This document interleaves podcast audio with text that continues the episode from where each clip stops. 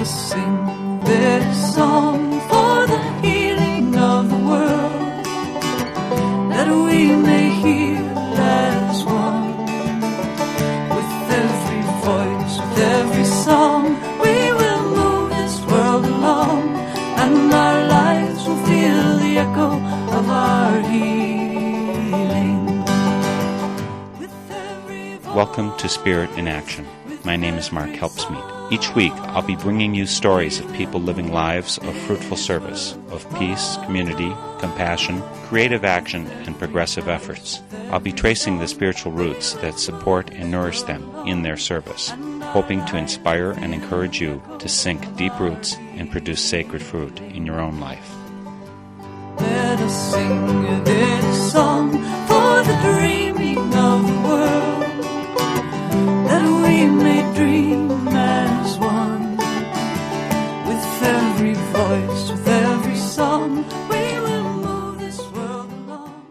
We're joined today for Spirit in Action by Geoffrey Garver, one of the co authors of a book called Right Relationship Building a Whole Earth Economy. This book explores possibilities for a way forward out of the looming environmental crisis, especially as it flows out of our economic structure and goals. This is solid, deep, and spiritual thinking, reaching to harness moral energy to preserve the life on this planet. Geoffrey Garver is many things, starting out as a chemical engineer who migrated to the other side as an environmental consultant and legal expert. This book is part of the Moral Economy Project, a project of the Quaker Institute for the Future. Geoffrey Garver joins us today by phone from Montreal. Geoffrey, thanks for joining me for Spirit in Action. It's great to be with you today, Mark. You're in Montreal, but are you Montreal born? No, I'm actually an American. I was born in Minnesota, raised in Buffalo. I'm a member of the Buffalo Friends meeting, the Quaker meeting uh, in Buffalo, New York. Still, actually, I'm attending meeting in Montreal.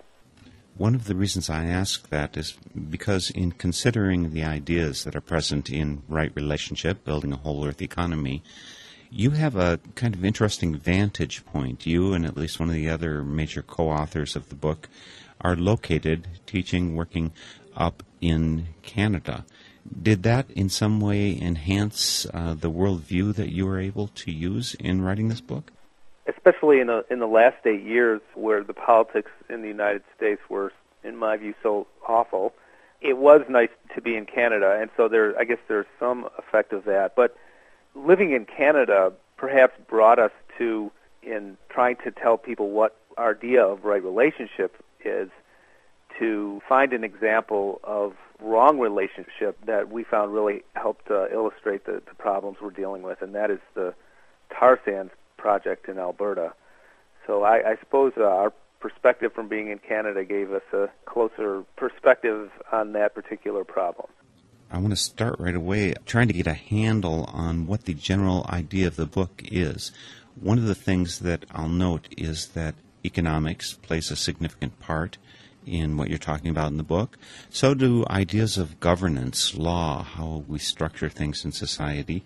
There's a thread which is about morality, it's about ethics, it's about some spiritual element that goes beyond just what the law says and somehow you craft these things together. First of all, there's about five co authors for the book, and you're amongst them. How did this book come together? How did the idea for this come together? The book grew out of a meeting in Pendle Hill, a, Quaker institution in Philadelphia, in 2003. And this was a meeting of Quakers mostly working in a field related to the economy or the economics or the environment, but all of whom shared a concern about the human prospect and the prospect for life on Earth given our current economy. The first thing that grew out of that meeting was the Quaker Institute for the Future, which is the organization that sponsored the book. And the Moral Economy Project became a project of the Quaker Institute for the Future, whose main purpose was to convene Quakers interested in, in writing a book together about this problem. One thing I think that's wonderful about the book, or certainly was wonderful about the experience of creating the book, that it came out of a sense of community. It's a group project, and that has some challenges, but hopefully it also gives the, the book some strength that it might not otherwise have had. So it's really coming from what seems to be a, a growing concern among friends, and of course uh, among many people other than, than Quakers. And is there some special difference? Uh, you said that the group that wrote it is Quakers. Is there some special difference that comes through in the text because of the worldview or the process that you used as Quakers? If you had included a non Quaker in there, would that in some way have changed the viewpoint, the lens through which you were looking? Well, I should note actually that one of our authors, uh, and let me just list them because they, they certainly deserve to be listed by name. Peter Brown is the lead author and the leader of the project, and he's a professor at McGill University in Montreal. Keith Helmuth is a Quaker who lives in New Brunswick now, but for the last 10 years was running a bookshop in Philadelphia, an independent bookshop. Robert Howell is from New Zealand. He came to the project through advertisements in, uh, I believe, Friends Journal, a Quaker periodical. And he's been involved in town, in, in the city government in Auckland, and also does work on socially responsible investing. And then Steve Szeghi, who's the non-Quaker, is a professor at a Quaker college in Ohio, Wilmington College. And, and Steve does a lot of work with indigenous cultures and the economies of indigenous cultures. So he may have helped us round out uh, the perspective. But there are aspects of the book that drew from Quaker tra- traditions, but we wanted to be sure that this wasn't and isn't considered a Quaker book. It's much broader than that. And our hope is that the notions that we put forth in the book, in particular this the idea of right relationship and its connection to a broad range of ethical, cultural, and religious uh, traditions, is clear and resonates with, with people. There is a tradition of this concept of right relationship in Quakerism, but we think it has much broader appeal, and we did, we tried to describe in the book exactly why it should have a broader appeal. The other thing that was interesting from the Quaker perspective were some of the people in Quaker history and the processes in Quaker history from which we drew inspiration. In particular, Quaker movements to end the slave trade in Great Britain and the United States back in the 18th and 19th centuries. And then the last thing I guess I'd say about the Quaker influence on the book is just the idea of Quaker methods for coming to agreement through spiritual reflection and discernment and uh, hopefully unity. There was a sense of, of unity among the authors on the ideas developed in the book, and that again I think is something that gives strength to the effort. I'm very pleased that we were able to produce a book using that process. The whole idea of trying to co author a book with five co authors seems very daunting to me. Writing by committee seems a very daunting prospect. How did that actually go, and what was your process in somehow putting this together? Well, it was a lengthy process. It's the first thing, I guess, to say. Uh, we had our first weekend, long weekend retreat about the book three years ago in January 2006, and we had a total of four weekends like that where we, we convened in the same place and had an intensive set of meetings and discussions and that started with developing an outline, what kinds of things we wanted to include in the book. Eventually, we moved into writing assignments. There was a broad invitation for people to contribute uh, writing, and as it turned out, the five of us ultimately, who are authors of the book, are the ones who ended up following through with that what we ended up with at some point was a fairly disjointed manuscript. And, and this was just, we knew this was going to be a step along the way, but at least we had something that had a beginning and an end. And when we had uh, a manuscript like that, we organized three review sessions where we invited Quakers and non Quakers. A, a lot of the people that we invited to those meetings were academics, for example, in ecological economics or other fields that were particularly relevant to the book. Uh, we had meetings and got feedback, some of that quite hard hitting, but all of it very helpful. And then we knew we had this kind of like when you're sculpting, you have a clump of, of clay and you need to start refining it. So around that time, we were in contact with Berrett Koehler Publishers, and they helped us shape that clay into what became the book. And they were, I should just, I can't say enough uh, good things about that publishing house. They're just terrific people. They were very generous with the authors in terms of working with us on developing the ideas of the book. And what appealed to them, first of all, was the idea that this book came from Quakers, that it had a, a Quaker perspective and Quaker roots. And then they also liked the idea of right relationship as a common strain throughout the book. And they like the idea of using this idea, uh, this concept of right relationship to answer five fairly basic questions about the economy, but ones that we argue in the book are being answered in, in, a, in a wrong way right now. And those questions are what is an economy for? How does it work? How big should it be?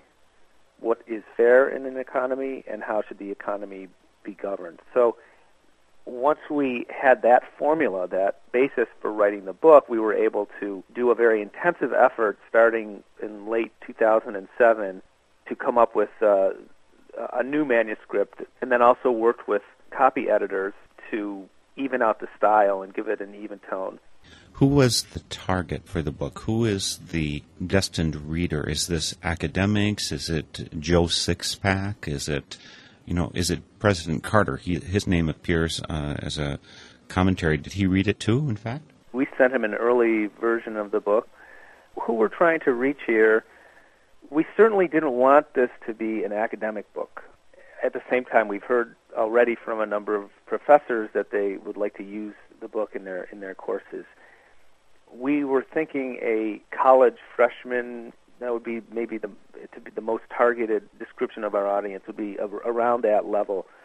So people that have some awareness of the issues we're talking about should be able to absorb the book uh, pretty easily. We worked quite hard with the publisher and with the editors to make the book as accessible as possible. That said, there are some things in there that, that some people might find quite challenging. We, we felt it was important to describe the key scientific developments that underlie the current ecological crisis that we're in right now. And the reason for that is mainstream economics has developed, especially in the last 50 years, with no entry point at all for those scientific developments. So all of the, the science that's telling us or describing to us the ecological limits that we face on this planet and how, for the first time in human history, we're now coming up against those limits.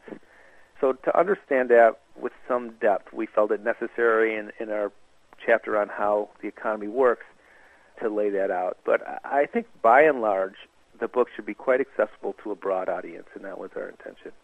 There's a number of key concepts, and I want to toss out a few of them and allow you to go where you want with them. One of them is the name of the book again is Right Relationship Building a Whole Earth Economy, and this is part of what you've called the Moral Economy Project. So those seem key terms. And then you also talk about right relationship regularly, and that has Quaker roots. And then you talk about the commonwealth of life. So this is a quite rich mixture of terms that you're using that I think are probably not part of what goes around in society here. It's not what Joe Sixpack usually uses.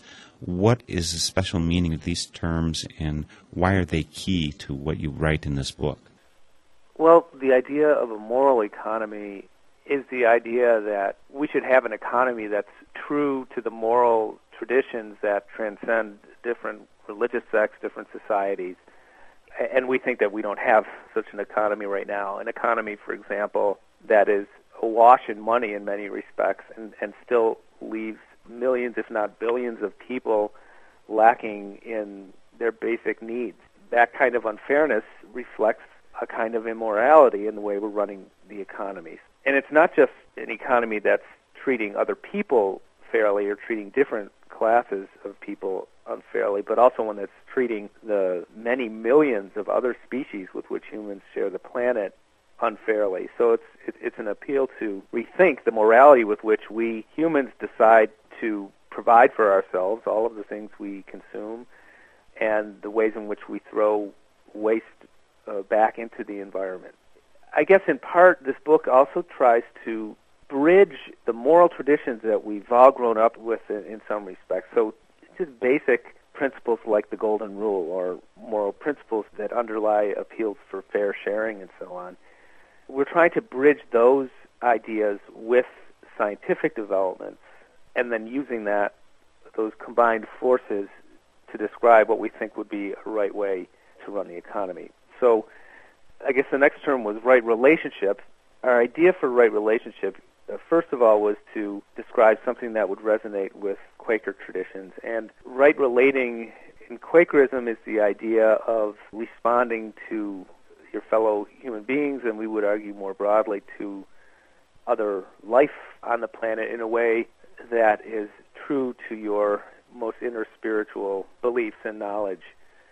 The way we describe it in this book is by updating the basic or one of the basic environmental ethics of Aldo Leopold, who was a leader in the environment in the creation of the environmental movement uh, in the United States. He lays a lot of the philosophical underpinnings of an ecological perspective that ultimately became very important in the environmental movement. So he lived in the 1940s. He wrote that a thing is right when it tends to preserve the integrity, uh, stability, and beauty of biotic communities. So this was a systems-based approach that we had to consider the impacts that we were having on entire systems, um, entire communities. In order to reflect developments in ecology since then, which has recognized that ecosystems are constantly changing, there is no, uh, they're not as static as was once believed, and so the idea of resilience makes uh, a little more sense these days than the idea of, of stability. Resilience is the ability to withstand changes and still maintain the overall integrity of a system. And we also wanted to capture the idea that when we talk about biotic community, we need to be talking about community, human communities, not just other life communities. And so we wanted to capture this idea that humans are part of the community of life on the planet. So our updating of Aldo Leopold's ethic became a thing is right when it tends to preserve the integrity, resilience, and beauty of the commonwealth of life. And so that brings me to the to the last term that you pointed out, Mark. The commonwealth of life again is the idea that humans are part of a broader life community, that the capacity of the earth to support life, what we sometimes call in the book the ecological capacity of the planet, is a form of wealth that's shared among all uh, forms of life, humans and others. So it's it's a form of wealth that we uh, have and hold in common. Essentially, where the term commonwealth comes from. I do want to point out to our listeners there are a lot of rich concepts in this book. It takes a good solid reading, and uh, I think college freshmen is a good target. I don't think you're going to find many fifth graders reading it. The ideas are both extensive and deep, uh, so wide ranging. One of the things that I was wondering, Geoffrey, you are an environmental consultant, evidently in legal fields. So somehow environment and law are both part of your background. What is your actual degree? Well, I actually, my first uh, degree, my undergraduate degree is in chemical engineering. And at the same time I was pursuing that major, I I was at Cornell University and took a lot of courses from a program of study called Science, Technology, and Society. And over the course of those four years, I became more interested in in the impact, the effects of what engineering was doing than in the actual design of say extraction columns or distillation columns, the kind of things we learned to design in chemical engineering. So I sh- shifted toward an application of that to the environmental field. It was something that I always was interested in, and worked in, in an environmental consulting firm. And this was in the early days of the, the hazardous waste laws, the Superfund, and so on, where uh, there was a big program just to find out where those sites were and to, to characterize them, what kind of threats they posed to waterways and other things. And I had also then taken the uh, the exam to go to law school, the, the LSATs, and decided that was really where my interests and talents could be best applied. So I, I ended up going to Michigan Law School in the in the mid '80s. So I have a law degree, a Juris Doctor degree, in addition to my chemical engineering, engineering degree, and it's been a very useful combination uh, during my career, uh, right up to the work that that I did in contributing to this book. And plus, somewhere in there, you're a Quaker. As Quakers and go way back, it seems to me that you've got all these professional qualifications, but a very essential qualification for being part of writing this book was some kind of a spiritual uh, viewpoint that, I guess, harnessed the energy of your training. How far back does that go for you? Well, my father was the original Quaker in the family. He attended Swarthmore College in the 1940s he went so far uh, with his newfound religious and spiritual beliefs to burn his uh, his draft card and spend a year in prison in 19 uh, in the late 1940s.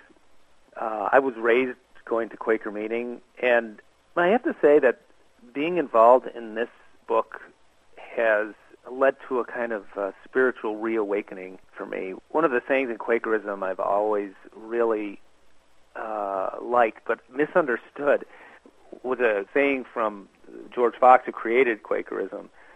I always heard this as an imperative. There was a saying that we should walk cheerfully over the earth and answer to that of God in everyone.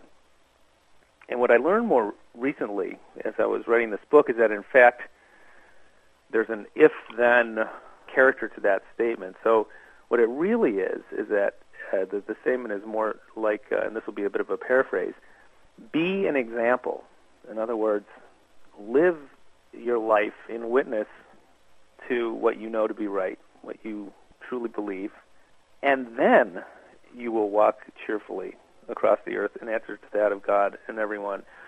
And you know, the, the word God there doesn't have to throw people who may not have a, a religious bent off. I think there's a spiritual aspect to that if then statement that's very powerful and that has given me a lot of uh, something I've thought a lot about as I've, as I've written this book, because it points up a real challenge we face in trying to work towards an economy that's not headed towards destroying the life support capacity of the earth, and that is to seek and find a sense of well-being, a sense of joy, a sense of spiritual enrichment from providing for yourself and getting rid of your waste in a way that's more in harmony with the earth and more within the capacity of, of the earth to provide and to assimilate things. And that for me hits a very deep spiritual chord that reinvigorated my, my Quaker roots. There is a leap of faith, there is a sense of magic and mystery involved in orienting yourself towards walking more lightly on the earth and having these wonderful, somewhat unexpected returns come back to you in the form of sense of, of spiritual enrichment and well-being. If you've just tuned in, this is Spirit in Action, and I'm your host, Mark Helpsmeet. This is a Northern Spirit radio production. You can always find these programs out on my website, northernspiritradio.org and we welcome your comments on that site. Today we're speaking with Geoffrey Garver, who is one of the five co-authors of a book called Right Relationship, Building a Whole Earth Economy. And we're speaking right now with Geoffrey, who's up in Montreal. Uh, Geoffrey, uh, one of the things, by the way, that I really liked about the book that got it started off on a good foot for me was the example you start off right with in chapter one about the Woodstock Farm Market.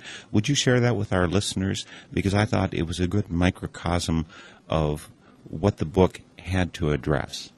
The story about the Woodstock Farm Market comes from Keith Helmuth, and let me just quickly say that what we tried to do to give this book and, and each of the chapters some context is to start out each of them with a bit of a story. And the idea behind the Woodstock Farm Market in Woodstock, New Brunswick, is to have a market that's in tune with the local human communities and the local environment communities. So just the way in which the market participants worked out solutions to problems in cooperation, the idea that cooperating and caring for all members of the communities as an important part of it rather than seeking only to see themselves as competitors with each other was an integral part of the market. And we suggest that because uh, what we what we end up saying is that what what an economy should be for is not the kinds of things we may think an economy for is right now. Um, should not be oriented towards endless growth.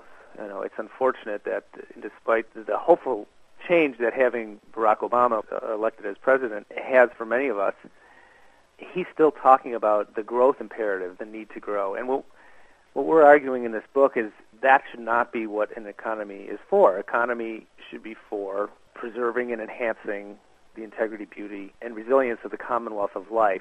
And the Woodstock farm market, we think, is an example of a kind of economic activity that is much better oriented towards that goal. One of the things that I liked about that example of the Woodstock farm market was it got fairly concrete. You got to see things in a way that most of us can handle, whereas global forces are really hard to understand. Uh, the the picture uh, gets blurry when you see too many billions of people and species in the mix. And the Woodstock farm market said, "Oh, how do we make these decisions to limit? How do we include things in and out?" And those forces, which we know as economics and so on, are really very little understood. The book talks about the history of economics and how we define what's worthy or not worthy. And one of the things that I was intrigued about when I first read about it, maybe 20 years ago, was alternate indexes. Right now we have GNP or GDP as measures of growth. And then there are alternate indexes which factored in better measures of how we're doing well, like, for instance, life expectancy or so on. Did you discuss that as part of the creation of the book, these kind of alternate indexes? Because people need something kind of simple to look at to say, how are we doing? We mentioned some examples. We highlight some problems with GDP. For example, GDP is simply a measure of economic activity. It doesn't tell you whether something is uh, is a helpful activity or a not helpful activity.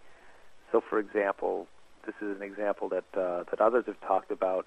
Uh, something like the Exxon Valdez uh, oil spill. All of the money gone up there to to clean up the spill adds to GDP. Or uh, another example, Peter Brown tells the story of his neighbor who grew up in Montreal uh, his entire life. He's now uh, in, in middle age and very recently bought an air conditioner for his house. Montreal was a place that used to be just fine in the summer without air conditioners, and it's now becoming a place where it's increasingly uncomfortable, at least for some portion of the summer. And that's what's called a defensive expenditure. You're adding to GDP by buying an air conditioner, but you're doing it in order to protect yourself against the effects of, of global warming. So GDP, which uh, has become a kind of orthodoxy, is hugely problematic. The other thing it doesn't do, it has no recognition uh, or no entry point for a feedback signal from uh, the atmosphere when we're talking about climate change or from other ecosystems to say you're overheated. Uh, the economy has gotten too big. So we mentioned the need for other indicators. We talk about how the country of Bhutan has used something called gross national happiness to measure their well-being and their progress uh, since the 1970s. There are other examples that hopefully will get increasing attention. The genuine progress indicator that the group uh, Redefining Progress has been working to develop along with others is one that gives a much better indication overall of how we're doing. You know, the, another thing about GDP, it doesn't account at all for our using up of resources that are non-renewable. The best example there is fossil fuels, but there are others. And uh, some of these other indicators better reflect that. Um, they incorporate things like ecological footprint, which which uh, is built on the idea of the limited ecological capacity of the Earth. It's very very hard politically to stop talking about growth. But what I think could be done in this administration and you know, hopefully this will be a, a message people will start saying to the administration that they would like to see much more in the way of these other me- measures. And then hopefully as, as soon as possible we can start looking at those other measures to assess whether things are going well or not then on GDP. Because if we stay on this track of looking for endless growth in GDP, we are going to destroy the ecological base of the planet. We are going to destroy the atmosphere that we use as a sink for greenhouse gases. These things are starting to happen, so we need to act rapidly to come up with alternatives. And the natural conclusion is that these things are going to come back right on our heads, that when we destroy the environment in which we live, we've poisoned the pond in which the frog is living and the frog dies. And that, that would be us gasping, I assume, as we go along. One of the concepts you introduced as a kind of a formula in the book refers to the integrity of the system. And you write as a formula that it's a function of P A T E population, affluence, technology, and ethics. Talk about that formula, what it means, and what it implies for us, if you would. Well, we talk. We introduce this formula in, in detail in, in the chapter "How Big Is Too Big." That's where we talk about the need to have some kind of a thermostat for telling us when the economy is, is overheating and getting too big and overwhelming the ability of the Earth to support life that formula, some call it the IPAT formula, or I guess it would be IPATE or IPATE formula, the way that we talk about it, was first presented in the 1970s by Paul Ehrlich and John Holdren. And a quick footnote there is that John Holdren is now in one of the White House offices, as I think he's the science advisor to President Obama now. So that might be a, a sign for hope. You would think he would certainly understand the ecological crisis uh, we're facing, given his work on this formula. And basically, it says is that our total impact, and in, in my mind, this impact is more or less the same thing as ecological footprint. When we think of how much of the earth we're using, our total impact is a function of population, just how many people are. Obviously, the more people there are, the greater the impact if nothing else changes. Affluence, at least to date, the, how wealthy people are in terms of monetary wealth correlates quite closely with how much they consume of the earth. Technology, and technology is something that can either increase impact, uh, if you think of something like uh, the atomic bomb, and there's plenty of other examples, or something that can decrease impact. If you look at various technologies, and, and luckily there's more and more of these that uh, increase the efficiency of energy use and natural resource use. And we've extracted from those the, the fourth factor, ethics. You can maybe consider them to be integrated or implicit in, in the others, but we think it's important to highlight. And ethics is just the idea that we can make deliberate choices, despite wealth, despite our numbers, and so on, to lead lives that have lower impact. So even if you're wealthy, you can still decide to take the bus or to walk, not to buy a, a big gas guzzling car or a private jet or so on. I imagine there will be some people out there who will say, why do we have to include this ethics in there? Why is that important? We're just talking about a scientific system. Can you say more about why that's important? What essential part it plays in the measure of the integrity or the impact, uh, maybe our footprint on the earth? Exactly how this would apply in, in terms of policy arenas, because when we talk about governance, we, we come back to this formula and say each of those variables is something that can be subject to, to policy. On ethics, take something like advertising, which is something we talk uh, about in, the book. A lot of advertising is just a fancy way to tell a lie. In terms, of, in my view, it's designed to be deceptive in one way or another. And the most uh, insidious way in which it's deceptive is that the message a lot of advertising tells you is that for you to feel worthwhile, for you to be living the life you should be living, you need this product or this service.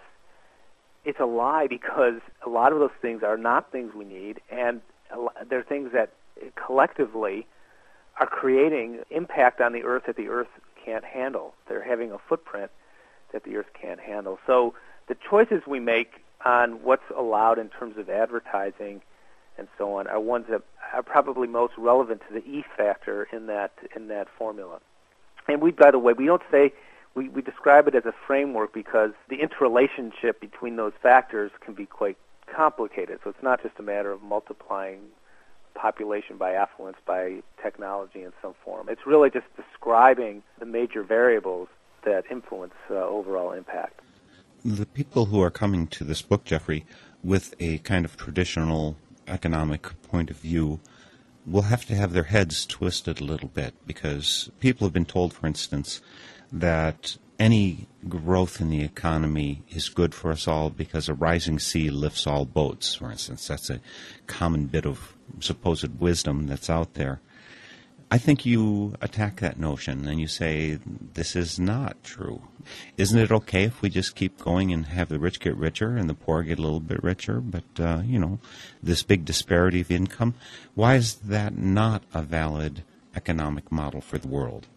It really goes back to this basic notion that the economic theories on which that approach is built, again, have no way of recognizing the major scientific developments over the last 200 years that explain to us how the earth works, what kind of real wealth, what's called natural capital, exists on the earth that's avail- available for us to use.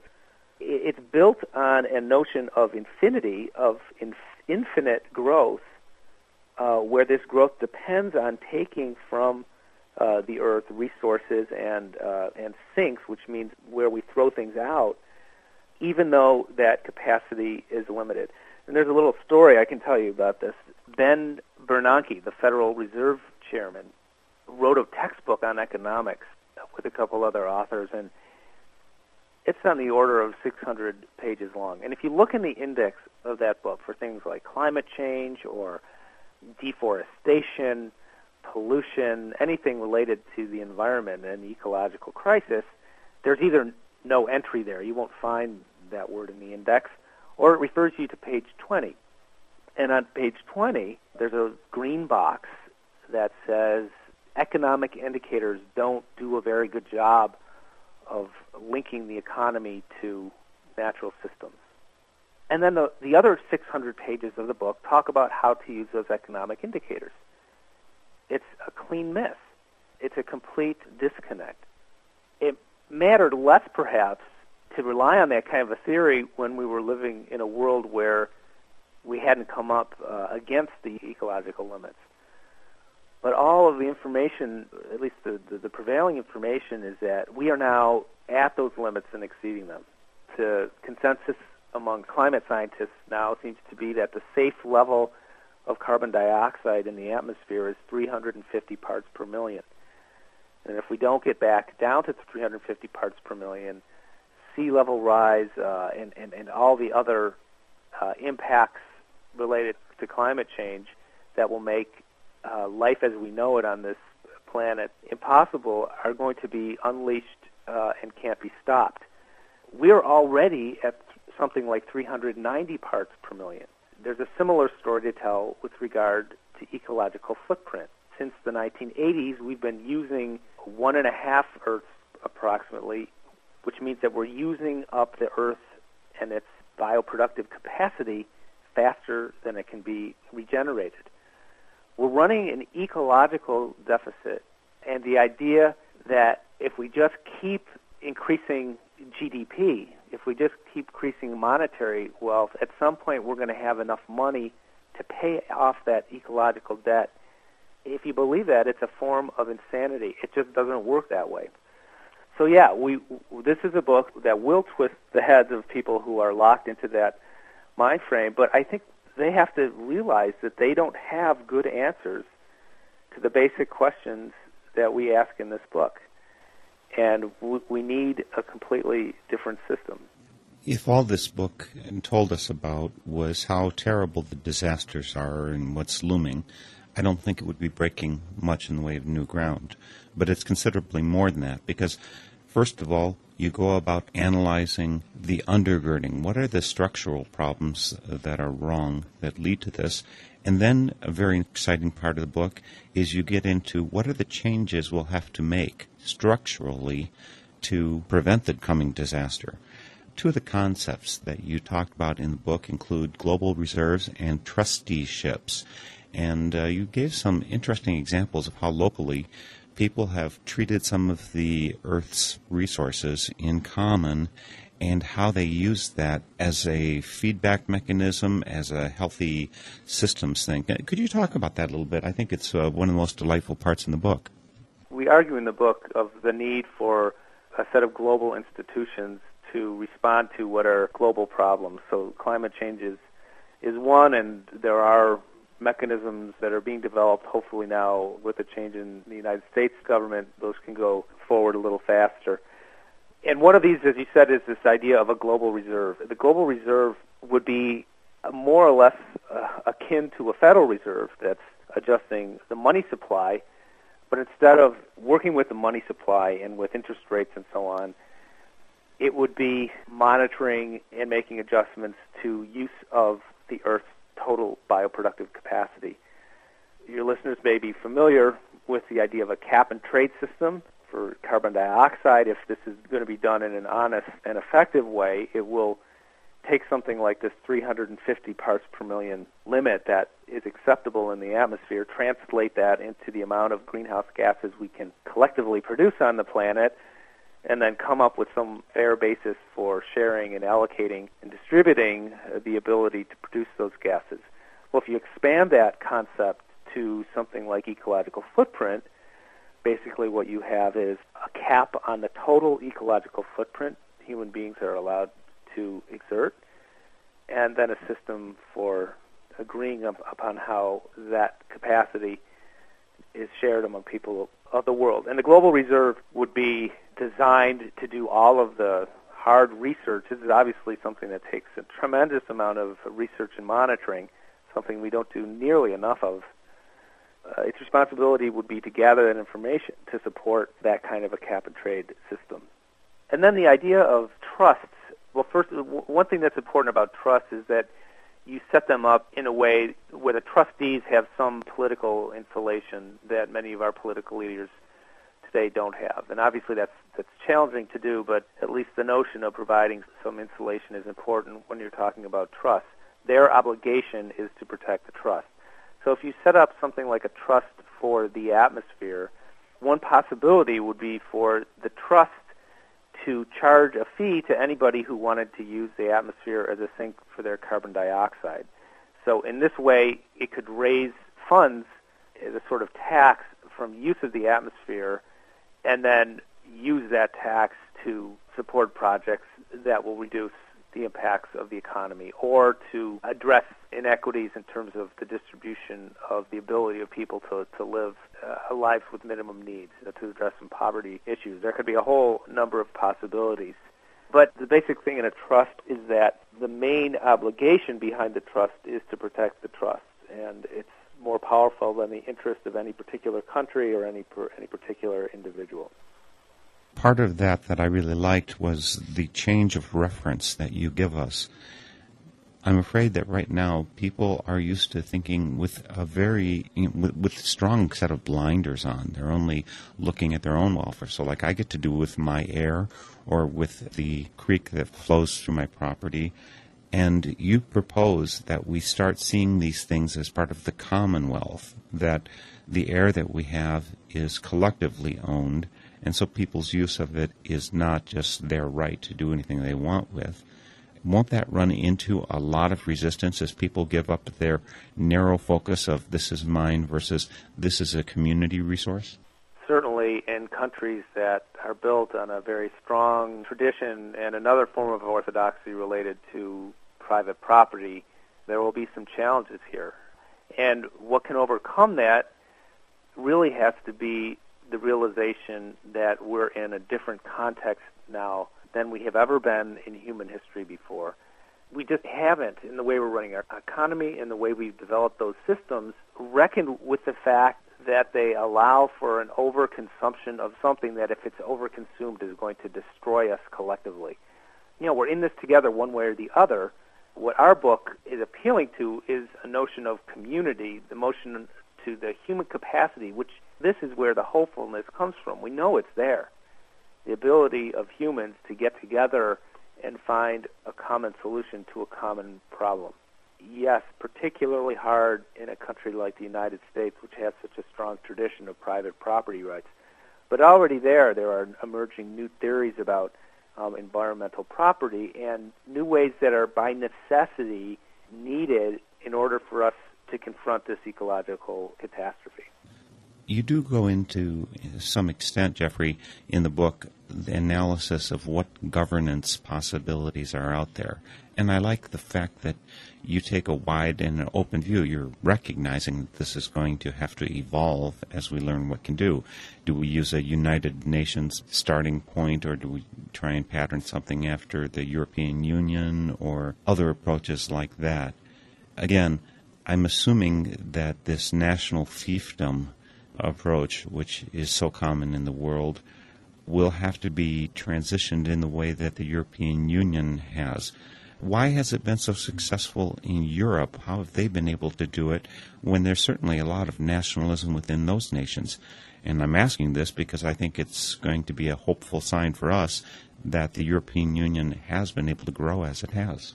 The hopeful lesson from Europe is exactly that, that a process that began as a process of economic integration eventually led to the recognition that to have a strong economic base or a strong economic union, there needed to be some basic rules that everybody agreed to on things like uh, the environment. And so countries in Europe, while maintaining their strong cultural identity, have ceded their sovereignty in ways that we haven't yet in, in, in North America and other parts of the world to a centralized system.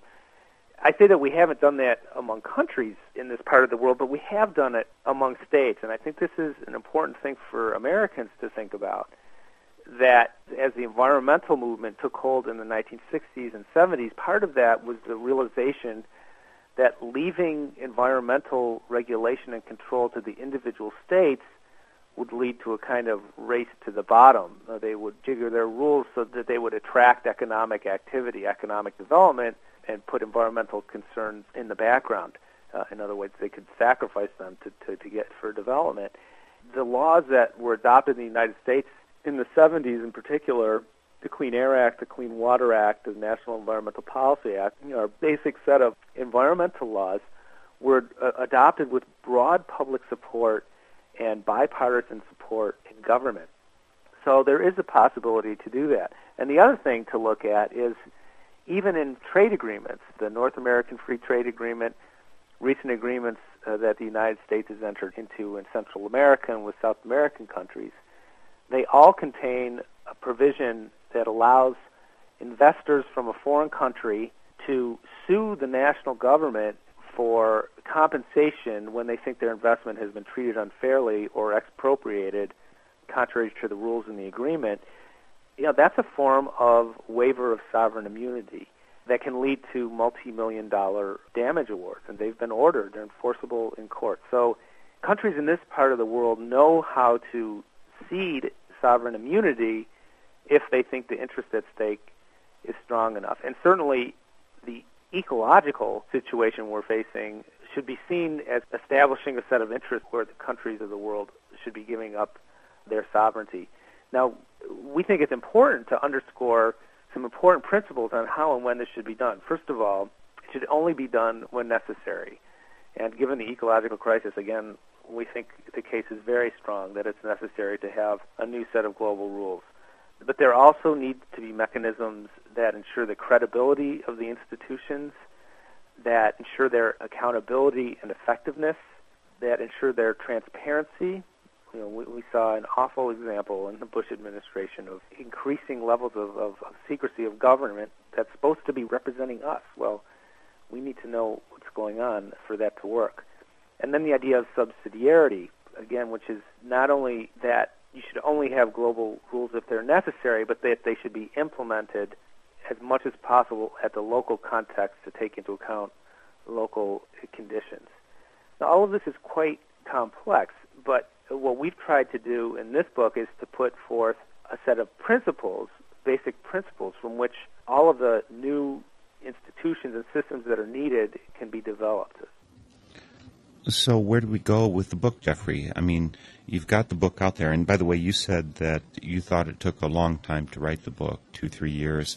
And my opinion is that co writing with five authors on such complex interactions of knowledge, that's an amazingly short time to do it. You must have been working with considerable urgency to be able to do that. But now you've got the book.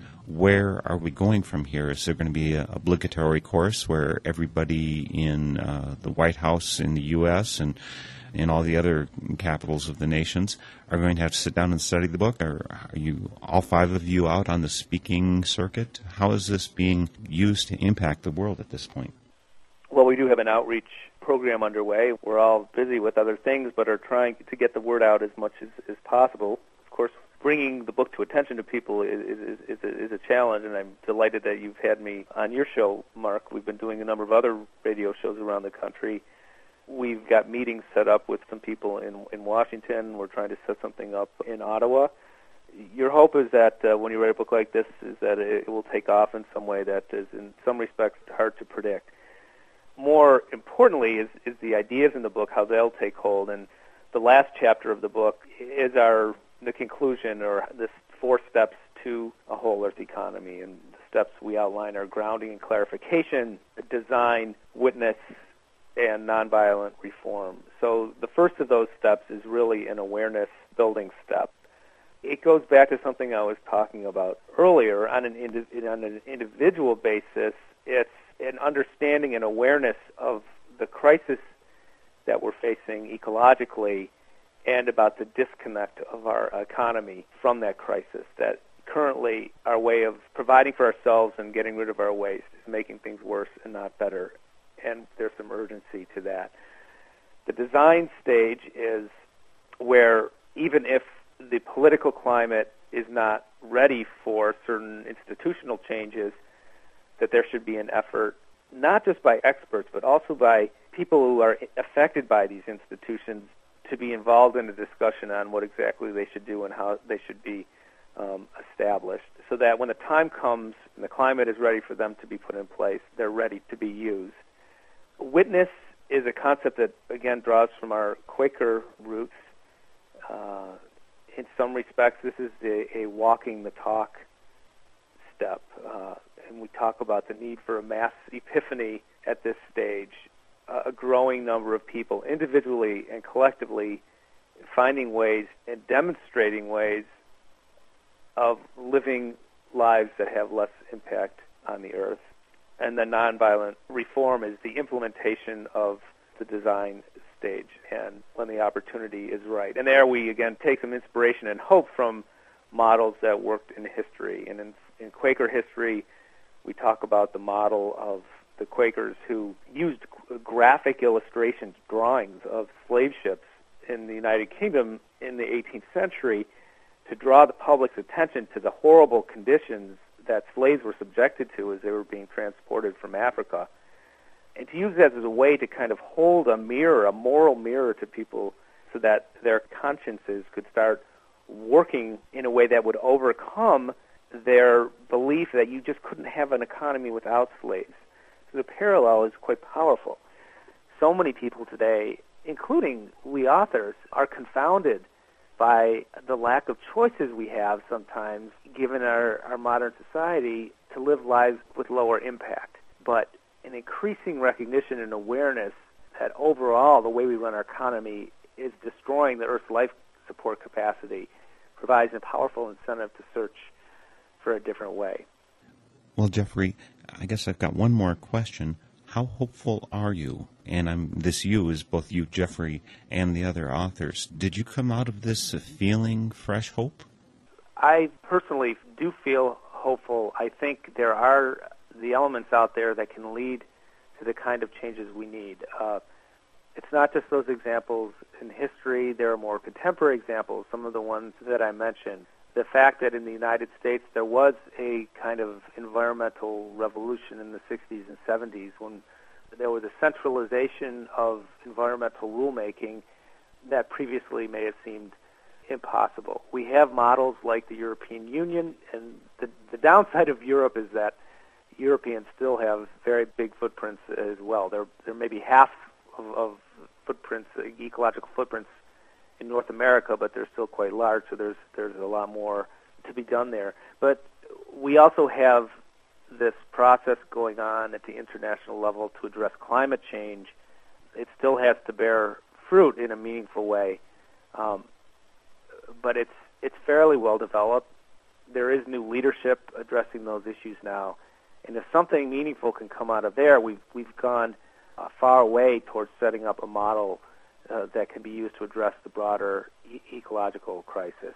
There are also things like the Earth Charter, a very well thought out set of principles for how we can have an international code or set of principles for running our economy. And that's been endorsed by thousands of, of groups, including some states in Brazil or some in some communities. So if, if that movement can spread and more people can commit to it and then find ways to impl- implement it meaningfully, you know, we're also well on the way to addressing these problems. That said, it's still hard to know exactly where this mass epiphany we think needs to happen is going to come from, but we'll use the hope with which we write this book to do whatever we can to to contribute to it coming about. This is a wonderful, rich book that you've written, The Right Relationship Building a Whole Earth Economy. But it's kind of old school to write books. Aren't you just supposed to do websites? Is there a website where people can connect about the material in this book and where they're going to find the book? Absolutely, Mark. Thanks for asking that. The website is moraleconomy.org.org. You can find information about the book. The authors will be adding more and more content about these these interviews. We are hosting a symposium in Montreal in May, so that's open for people to register if they're interested. We're setting that up to have remote participation so that people can engage with us without having to travel and people are worried about their carbon footprint and so on. And we'll be looking other ways, more through the, the Quaker Institute for the Future, and that website is quakerinstitute.org to uh, perhaps do some follow-up research and development of some of the ideas that are sketched out in, in, in more of a framework form in this book. So we want to recommend that you check out two different websites, moraleconomy.org and quakerinstitute.org, and you'll find connections, information about Geoffrey Garver and the other authors of the book, and their follow-up on right relationship, building a whole earth economy. Thanks so much for taking the time today, Geoffrey, to join me, and thanks for being part of this effort to rescue the Earth and all of its inhabitants. Mark, thanks so much for having me on your show. It's been a real pleasure. My guest today has been Geoffrey Garver of the Quaker Institute for the Futures project called the Moral Economy Project. Their book, Right Relationship Building a Whole Earth Economy. The theme music for this program is Turning of the World, performed by Sarah Thompson. This Spirit in Action program is an effort of Northern Spirit Radio. You can listen to our programs and find links and information about us and our guests on our website, northernspiritradio.org. Thank you for listening. I am your host, Mark Helpsmeet, and I welcome your comments and stories of those leading lives of spiritual fruit. May you find deep roots to support you and grow steadily toward the light. This is Spirit in Action. With every voice, with every song.